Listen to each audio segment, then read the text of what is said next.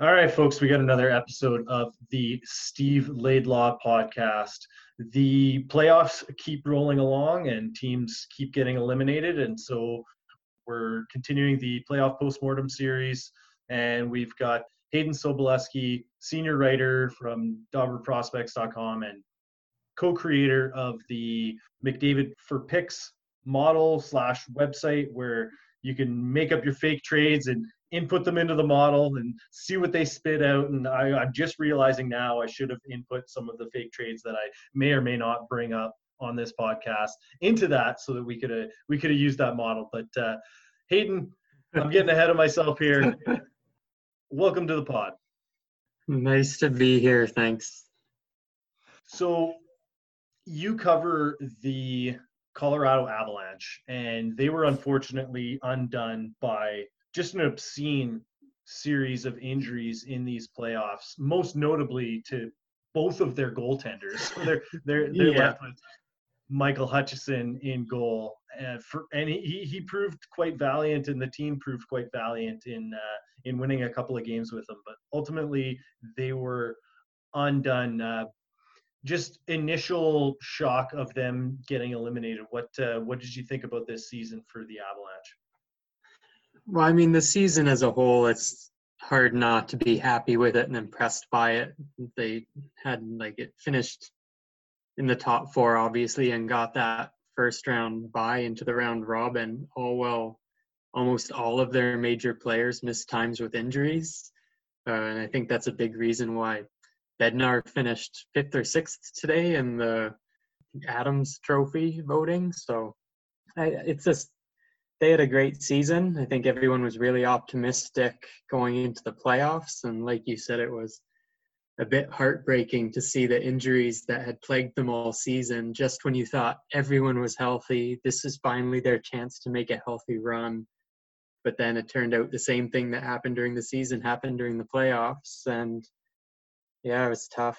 It almost would have been less heartbreaking if they had just lost in like straight games to Dallas after their both goalies went down, but because Hutchinson made such a nice little run there, it got got your hopes up, got you really wishing. So when it got to game seven overtime, everyone knew it was possible, and I think that made it a little more heartbreaking.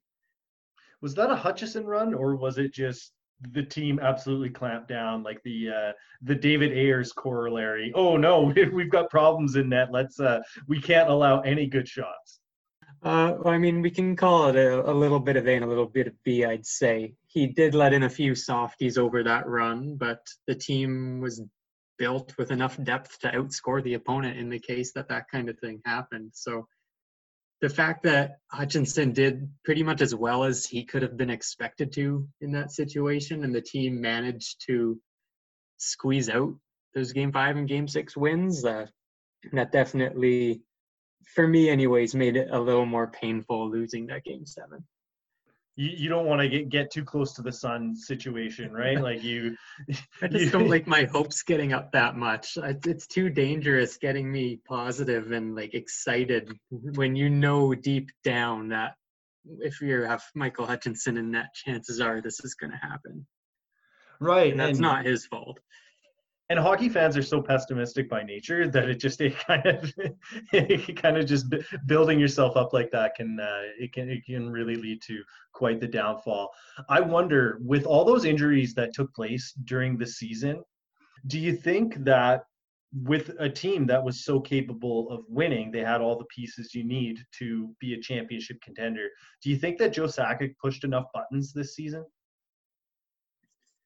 I think so. Uh, it's really hard to say when it comes to injuries because just because of the volume of them, because they had the depth to deal with a couple of them.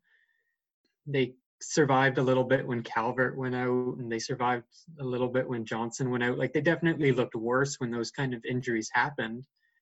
But all of a sudden, Burakovsky went on a tear, and when he was filling in for Landeskog when he got bumped down from the first line and uh, does it when Logan O'Connor got subbed into the lineup, he wasn't playing many minutes, but in those minutes that he had to step in and play, he looked very good.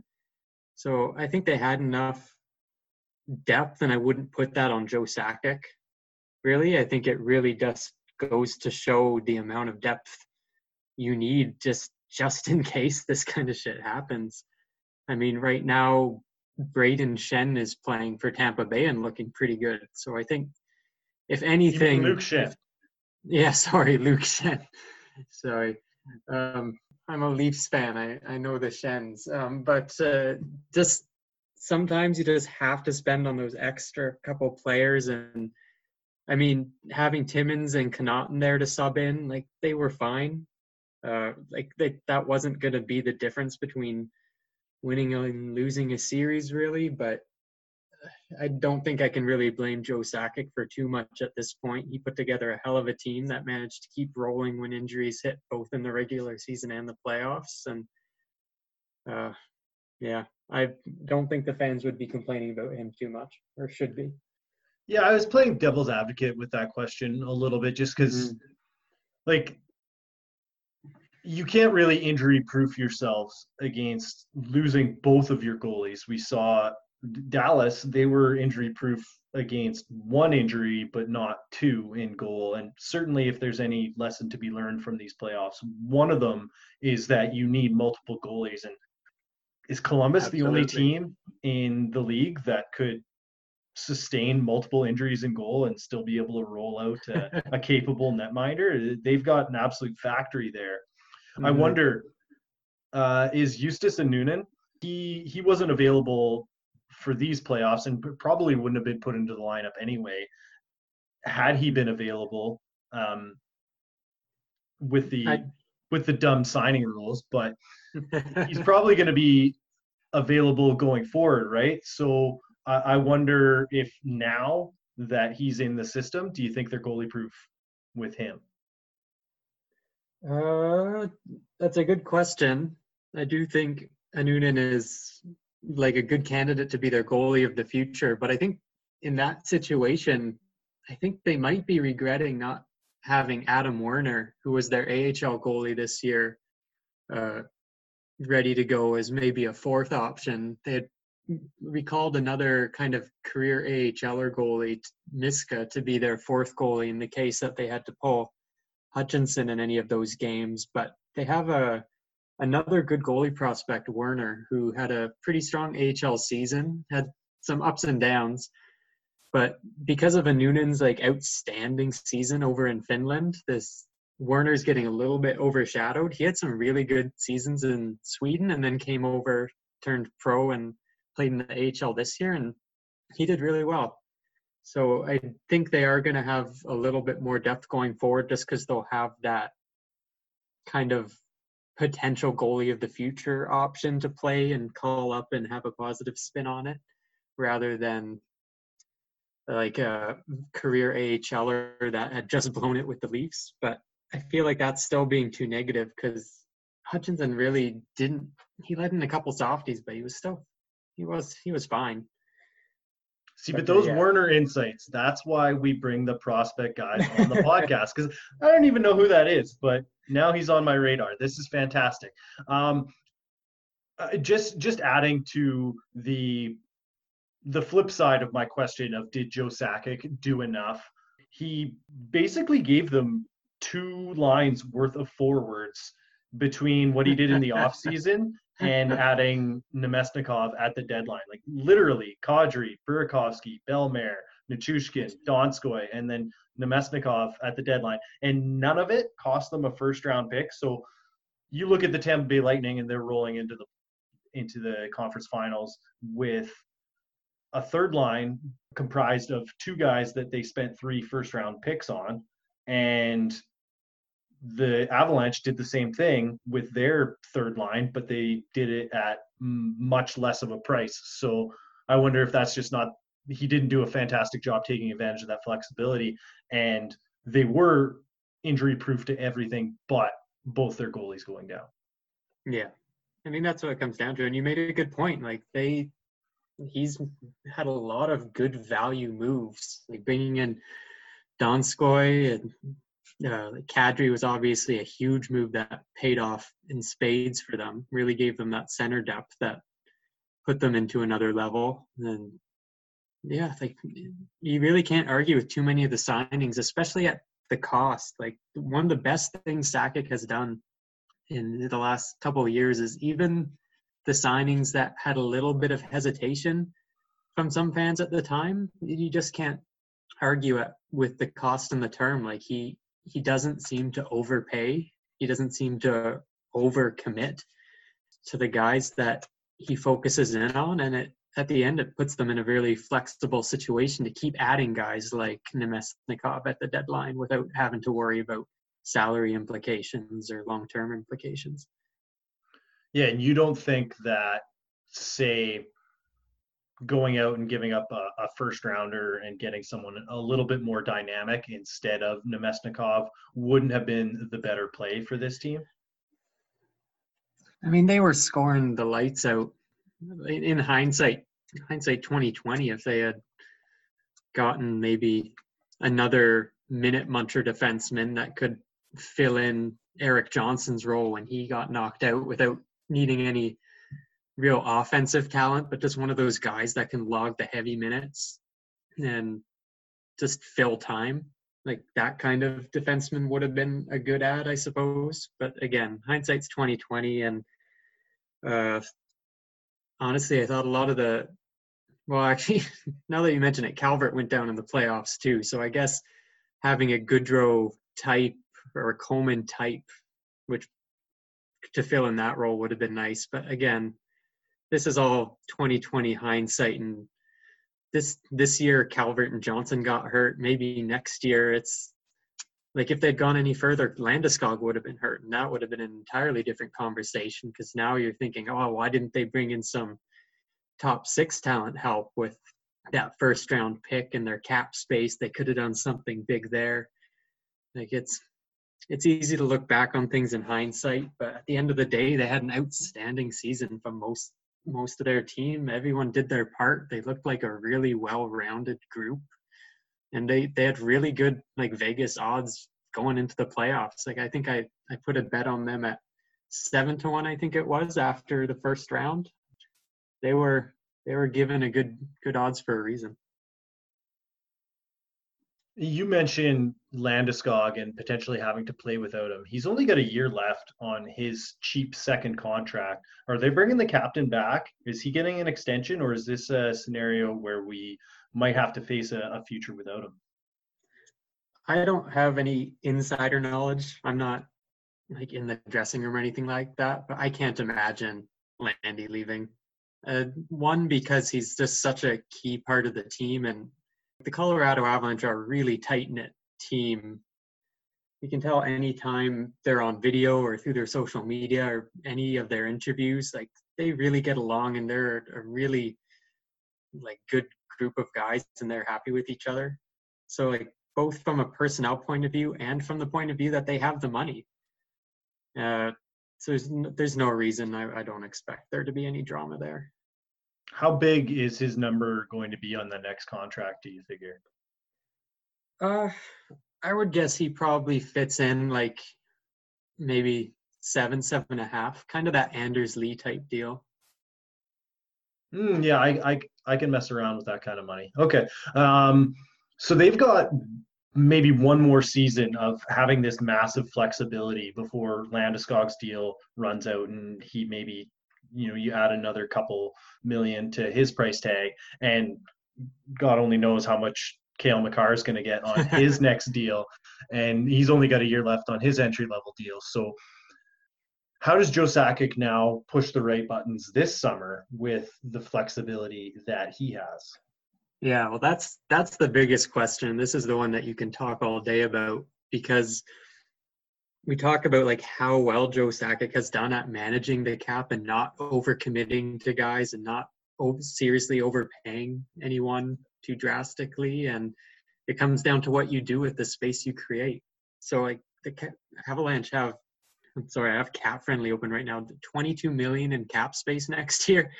I mean, they have nine nine guys to sign with that money, but that's a ton of room, and that's all with most of their main guys on deals. So, in my opinion, like the biggest question for the Avs this offseason is what's what are they planning on doing with their money? And can they do it fast enough to kind of get their choice of everyone else?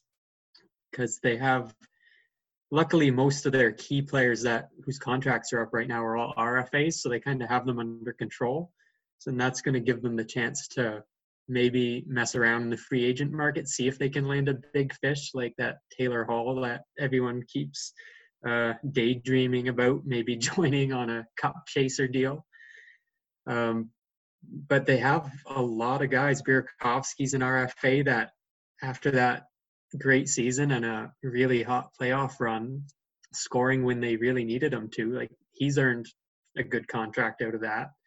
Nichushkin had a great year on a value deal, kind of a prove it deal, and he's proven it. Now he's going to want a little more security. Ryan Graves is an RFA right now after stepping from the AHL into a regular role. So like, and then that's not even mentioning like Tyson Jost and the UFAs and Namestnikov and Nieto. Uh, so they have a lot of decisions to make, but I have to imagine just because most of those are RFA that they can take their time with. The first thing we're going to see and that we're going to have to wait for is whether or not they take a swing at one of those big free agents. Is that Joe Sakic's style though? I feel like he's going to want to have all his ducks in a row before he even considers making a plunge on adding another piece to that group. He's going to want to make sure he's he's got the salary in in tow and he doesn't have to make a short term type decision with one of those RFAs and pinch them on a deal when he could get them on a value deal long term. It's true. Like that's always the the risk you play, but I mean, when your window is as wide open as Colorado's is right now, and you're in the rare situation where you have the flexibility and the money to make a big play like that, it's just hard not to imagine it being taken seriously because it's hard not to look at the lineup and be like, with the guys that they already have under control and under contract, like even if you forget all of the RFAs and UFAs. Like they have a really good group of guys already figured out and already under contract. So if you have, I, I totally agree with what you're saying on you don't want to sacrifice missing out on a good deal with some of your the guys you already have in house, but when you have the opportunity that Colorado does right now, they have to at least consider it. Right. I mean, I think everyone's kind of picturing this Kevin Durant to the Warriors type situation with the Colorado Avalanche and the cap space that they have. And wouldn't it be great if they could go out and land one of this summer's big free agents? But I think most of this summer's big free agents have have already come out and said, no, I'm I'm looking for term. So mm-hmm. they're they're going to be asking six, seven, eight years. I guess eight if they're re-signing with uh, before whenever free agency starts.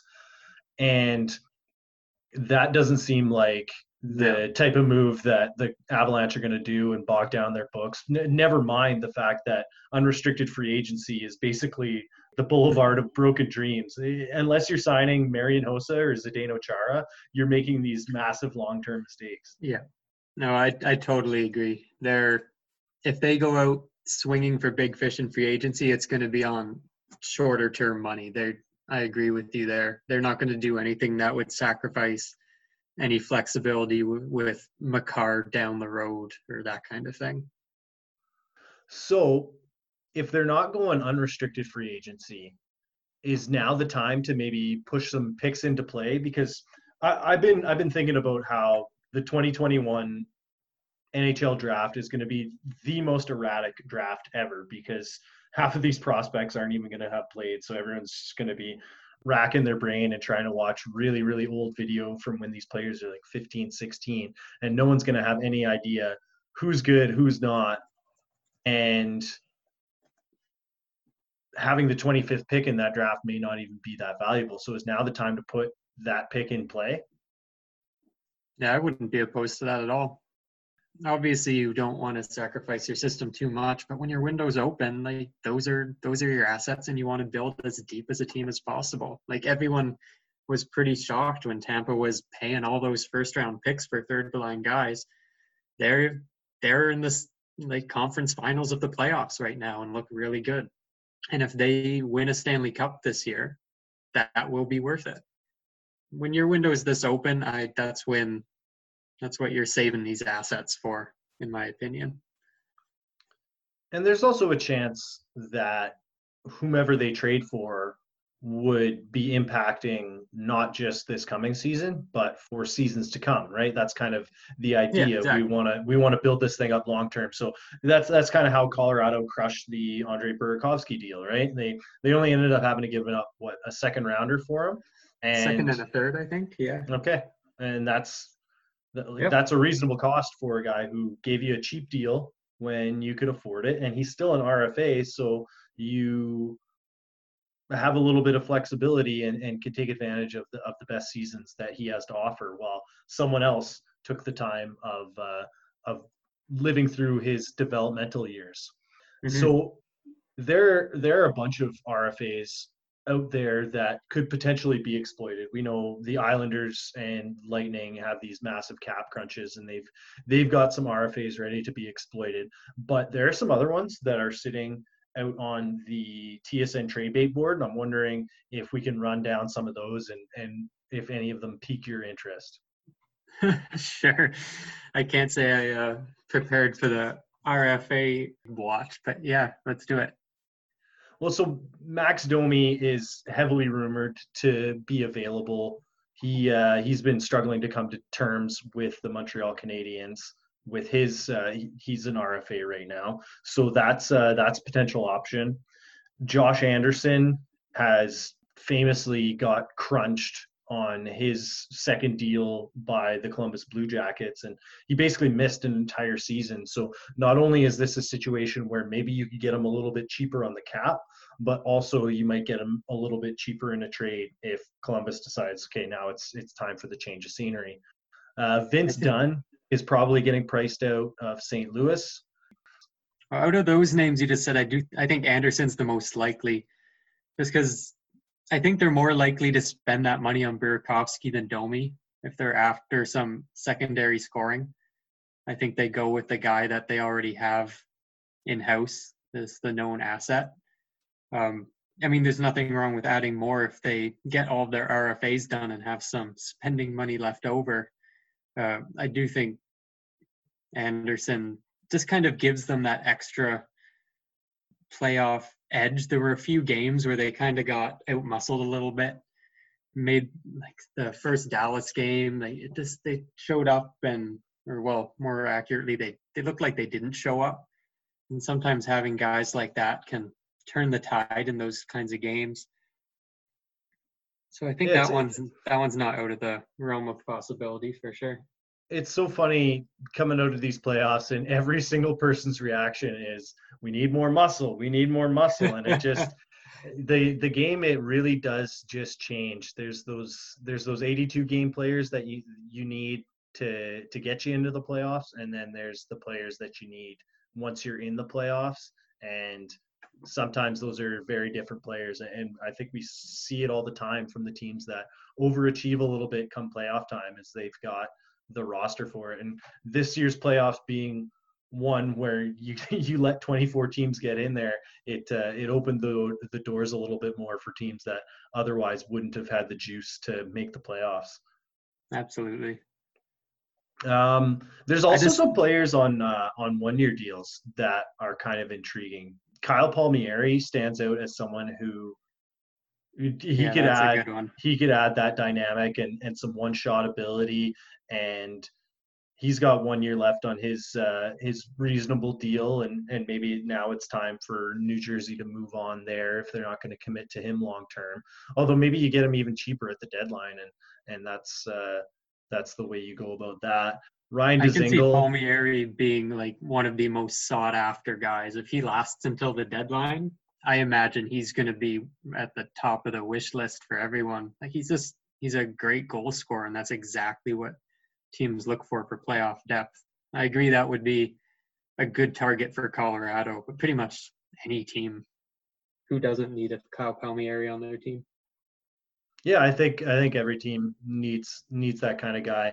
Ryan Dzingel's another one who stands out. He's had some impact playoff performances, or, or maybe not as impactful playoff performances for the uh, the last couple of teams that he's gone to, but certainly he can provide some additional scoring, and he might be intriguing with uh, with one year left on his deal. Yeah, I could see that being a, a like a deadline move. So one thing, because we talked about the injury troubles of Colorado earlier, that almost so that almost makes it tempting to wait as close as you can till the deadline to see what everyone's state of health is. Not that people's health at the deadline is necessarily going to be how healthy they are in the playoffs, but at least by then you know if anyone's going to be out for the year or out for a couple of rounds, and you can really decide what spots in your lineup you have to target most. And I, I could see Colorado doing that, waiting till the deadline and kind of reevaluating just because their injury history has not been pretty for the last couple years. You mentioned previously the potential to, or or the value of adding one of those minute munching type defensive defensemen. Could I interest you in overpaying for the last season of Adam Larsson? Yeah, well, I think that depends on uh, Erik Johnson's health because I think EJ's still like a serviceable guy as long as you have Makar or Girard or maybe next year Byram out there skating the puck. But yeah, Larsson's one of those guys that can take tough minutes and once in a while you groan, but he uh, makes it hard for the other team. And if they don't go for one of those bigger name minute munching defensemen, I could see them taking a swing at like an Andy Greene or a Ron Hainsey type at the deadline. Just one of those guys to have and play in the third pair as a seventh defenseman just for when you need them. Yeah, you never know. Andy, Andy Greene might uh, sail off into the sunset with yeah, uh, exactly. a Stanley Cup. Um, just uh, like we're so far, I've been plucking players off of the TSN trade bait board, but editorializing a little bit. Phillip Danault has made some comments expressing some doubt about his role in Montreal after he was passed by Nick Suzuki on the depth chart. Wouldn't he just be the you'd have to overpay, but he could just that would be such a value add for this team, I think. That would be. Uh, given his uh, notes about needing more assurance in his role, he'd probably need that in Colorado too, because uh, he's probably not playing center ahead of MacKinnon or Kadri, and he's sounds like he wants top six minutes, so he can slot him in on the wing. But all of a sudden, he's uh, competing with Burakovsky and Landeskog and Donskoy and Nichushkin. Like obviously, he's he's a better player than Donskoy and Nichushkin, but you just have to make sure he was happy with the fit before you commit to a move like that, so you don't get this the same thought out of him next year and he's playing on the second line and he wanted to be on the first line or he's in they're like the Avs are trying to stack three lines rather than two and he's kind of powerhouse on the third. Uh, i don't know what they would try and do but for a super serviceable guy that can play any role and kind of the downside is when these guys can play any role sometimes you play them in a deeper role than they want to if they want to score some points yeah, you don't want to end up in a situation where you're renting out this curmudgeon and you end up getting the opposite of what you thought. But don't you just think that he would land himself in Colorado with these expectations being way higher and seeing the players that are ahead of him on the depth chart and he would just kind of fall in line? I hope so. Like I think he would be a really good fit in as like the sixth member of the top six. So obviously Landeskog, MacKinnon, Rantanen isn't going anywhere. You have Kadri, he's not going anywhere. And if they re-sign Burakovsky, he's staying in your top six. So all of a sudden you have a slot there, and Danault would look really good right there. So those are some speculative trades that, uh, or, or targets that they could use to just up the ante for themselves. But ultimately, there really is no making yourself completely injury proof. Like we saw it from Tampa Bay last year. They lose to Columbus because Victor Hedman is a shell of himself, and I don't know how you injury proof yourself against an injury to the best defenseman in the league. Exactly. We've touched on a bunch of my biggest questions for the Avalanche. I'm wondering if you have any big questions that we haven't touched on so far. Uh, I mean, you can go down the player list. Every one of them is a question. I think the biggest player questions most people have in the off season is Jost and Zadorov. Because I think most people can look at Ryan Graves and how well he fit. And unless he's looking for really big money, which I can't imagine, I feel like he's a guy that they re sign. Burakovsky fit in so well. I have to imagine he's another guy they re sign as long as he's not trying to like get a huge contract out of it. And even Nichushkin, I'm kind of on the fence about him, but he was he was a really good fit in the bottom six. So as long as he's okay taking bottom six money, which maybe that's a big if. I don't know exactly what he's looking for, but last year they signed Compher for 3.5 million to be on their third line, and they had signed Kerfoot before the trade to Toronto for 3.5 million to be on their third line and they were had a little bit more promise at the time than I would say Nichushkin has right now. So if they can get Nichushkin in for three million or less, I I think they consider that. But Jost and Zadorov, if you you just open up a an Avalanche roster, and if you consider all of those trade targets and free agents that we just talked about, if they successfully land even one of those guys, maybe two, like they're a really deep team and they run us out of spots really fast. And he looked great in the playoffs. I do like Tyson Jost, but I could definitely see him being trade bait. Same with Zadorov. He was great in the playoffs when they needed him to be. But right now he's making $3.2 million with arbitration rights. And I don't know if that's the kind of money you commit to a third pairing or on on Colorado anyways, a third pairing defenseman. So I think those are pretty big questions they're going to have to decide. Are they are they committing and hoping they can? Are they hoping Jost can become that third line force all year long rather than just the playoffs? And do they think Zadorov can play more minutes without making mistakes? Uh, I'd say those are some of the big big player personnel questions they have to figure out. Well, you know, every defenseman restricted free agent who can skate and hold a stick at the same time gets four million on a long-term deal, and I think it's becoming five million now. So, eh, not to mention guys as big as Zadorov. Yeah, so prepare yourself to be paying guys like Graves and Zadorov in that type of range. Although I don't think that they'd necessarily commit that much uh, long term to Zadorov if they're being really sensible about it. Yeah, I don't think so. I think Graves probably comes in at, if I had to guess, I'd say three and a half or less. But maybe I'm being a bit optimistic on that. But he's a slightly older player too. He's not like a normal like young prospect that was in the in the minors and everyone knew he would be an a- NHLer and now he's on a trending up for several years. Like he's 25. He was good in the AHL and he came up and he's serviceable and he's good in the NHL, but he it's not like he has a ton of upside that they have to like commit to in order to know that they're going to get that. Like they know what they have in Graves and I think that's why hopefully they can lock him in for a reasonable rate. Whereas the Zadorov, he's he just has runs like he did in the playoffs where he's contributing a little bit of offense. He's using his size pretty well without taking many stupid calls, like you can see why he might be thinking there's untapped potential there, and there there is untapped potential there, and why other teams might be willing to spend a bit more money than Colorado will on him. One of the things that we're hearing lots about with the players with arb rights is that teams are really they're scared shitless of ending up with this huge award that they can't get mm-hmm. out of with the flat cap and money being so tight.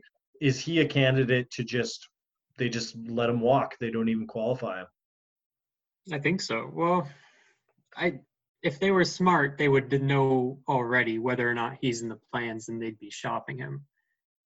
Because I do think, like, at the very least, you have to get like a depth pick out of trading his rights to someone who is serious about signing him. Because there has, I'd imagine there are going to be suitors for Zadorov if he's headed towards not signing in Colorado. There'll be teams lining up to sign a big defender like that. So I would hope that if we don't see him signed before they have to commit to his before they have to like commit to his offer or for arbitration, it's they got to get some value out of it before it reaches that point. I don't think they can let him walk for nothing, but it might happen. Yeah, I mean, the question is is there a market is there any team that wants to run the risk of Zadorov going to arbitration and then having to pay him four mm-hmm. million and maybe then lose him as an unrestricted free agent after that.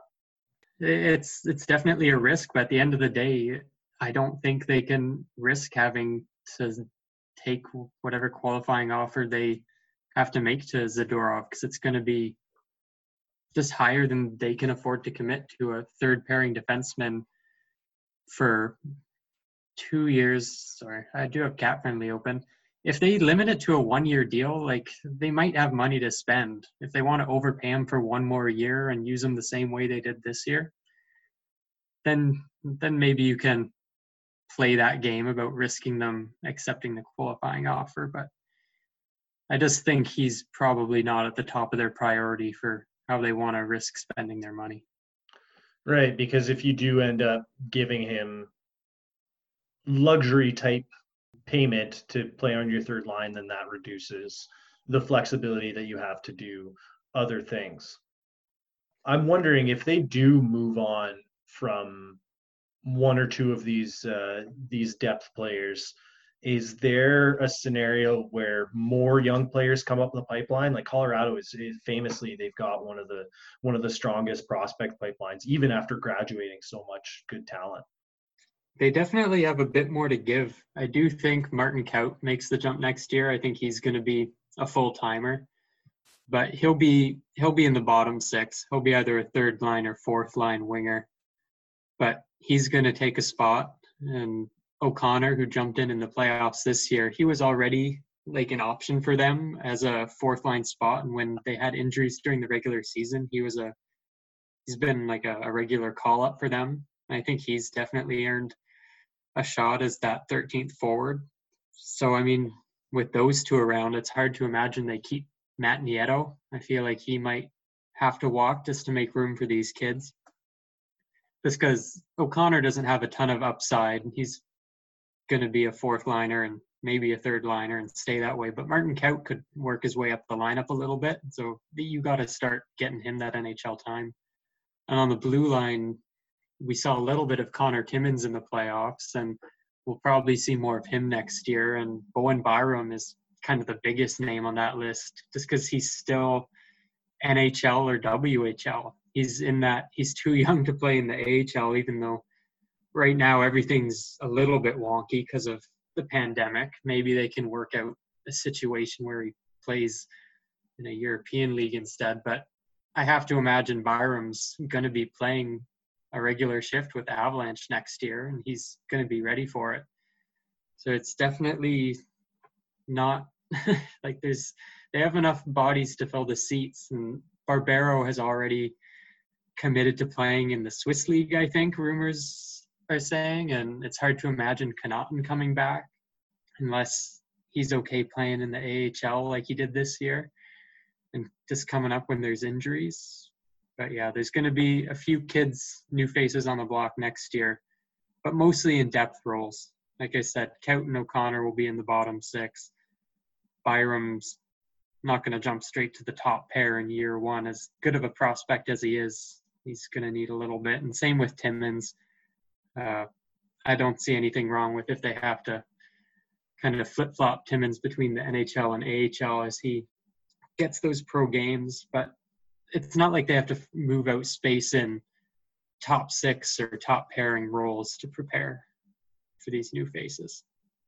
So one of the questions I've been doing to kind of wrap things up with folks that I've been asking whether the team's window is open or closed, but I'm not going to bore anyone with a pedantic yeah. question like that with with the Colorado Avalanche. Their window is clearly open and it's just a matter about seizing that opportunity because we've seen windows shut faster than possible. Like this run that the Lightning on is rare and I know that that's what they're trying to create here in Colorado they'd like it to be a long run. Give me your prediction. How long do you think this window stays open? Let me look at some player ages right now. MacKinnon's 25, Rantanen's 23, Landy's 27. Hayden, Hayden, I Hayden. know Hayden. how young Cale Makar is. Like, let's not get analytical with this. Go with your heart. I, how window? How long is this window open? They got at least three more years of being competitive, at least because even when everyone's talking about the cap crunch that they're going to inevitably face when both MacKinnon and Makar are on their big deals, but by the time that happens, the only players right now that they've committed to, like the only players they have under contract that they have to worry about at, for these future MacKinnon and and Makar deals are Mikko Rantanen, who they have locked in at 9.25, and Sam Girard that they have locked in for five. Like as long as they don't do anything stupid in the next two years, like they're, yeah, those are going to be big ticket contracts that they're going to have to sign and it'll limit their flexibility a bit. But they haven't done anything so far to put them in any sort of trouble. They're, they're just going to be necessary expenses that they're going to be able to deal with. So I, I don't see any reason why their window would close from personnel or for salary reasons in the next three or four years. Well, that is both exciting and also unnerving as a fan of a team that would very much like to be getting past the Colorado Avalanche in the Western yeah. Conference. Yeah, it's definitely making me jealous because I'm like I'm a Toronto fan by by birth, so writing for Colorado has definitely kind of made me a Colorado fan following these players up the pipeline and onto regular spots. And they're just such a fun team to watch. But now they're giving me a little bit of the jealousy that man they things are just lining up well for them. Yeah i, I gotta say jealousy is a, is a poor color on most people. And um, do do your best to avoid it. You're are you going to become one of those writers who eventually you just you follow all these all these players and these prospects for so long you just eventually you aren't a fan of a team? Aren't? Yeah yeah you end up just you you shed all your allegiances. Uh i don't know. My leaf fandom runs deep. Uh the thing with call like i mean maybe if they disappoint you enough you finally have to let them go. Nah see I, I think that goes the other way i think the more they disappoint you the digger the, the farther you dig in i could see it I mean, there's a lot of Leaf fans that would definitely feel that way. But uh, I don't know. They're just such a fun team to watch on the ice, off the ice. They're just fun guys to follow. It's it's it's kind of a treat to be able to cover and watch this much Colorado Avalanche. As jealous as all the other teams should be, then they should just shut up and enjoy the good hockey. You know what I'm most jealous of about the Colorado Avalanche? What's that? It's that on their home telecast or on their telecast in general, if you're watching the Colorado feed, oh whenever oh they're on the penalty kill and then they kill off the penalty. Super Mario. Super Mario power up, baby. Yeah, is, and they brought uh, that into the bubble too. They were playing that during the playoffs when they were killing penalties. Like hell yeah. Yeah social media on the ice, just players themselves, their interviews, their social media. Like this is overall from top to bottom a fun team. And uh, yeah, even the little things like that, it only adds. Yeah, honestly, it, it's a little bit of a throwback. When I was really getting into hockey as a young lad, the Avalanche were like the it team. I, I still remember in grade school, we're out there playing this was even before mini sticks, but we're out there playing kick hockey in uh, in the playground and we're all pretending to be Colorado Avalanche players, and no one picked any Florida Panthers players. yeah, no, it's totally the same. Me and my brother. My brother's a diehard Colorado fan, and the first NHL video game we had was NHL 2001, and that was the year that like, I forget what the ratings were, but you had Sakic and Forsberg that were like 95s or 96s or something. And those old games were terrible, so you could make trades to and from like national teams. So we were just, and you could have duplicate players. So we would always end up doing these season modes, but our lines would just be three Sakics on the first line, three Forsbergs on the second line, three Jagrs on the third line. Yeah, Colorado's always been there. That is uh that sounds rather daunting to to go up against. yeah, the computer didn't stand a chance. Yeah, question. If you've got three Jagrs on the ice, is it even possible? Could anyone ever get the puck? Like if you had if the other team was 20 Tigers and all the Tigers were allowed on the ice, would three Jagrs still just keep the puck away from them the whole time?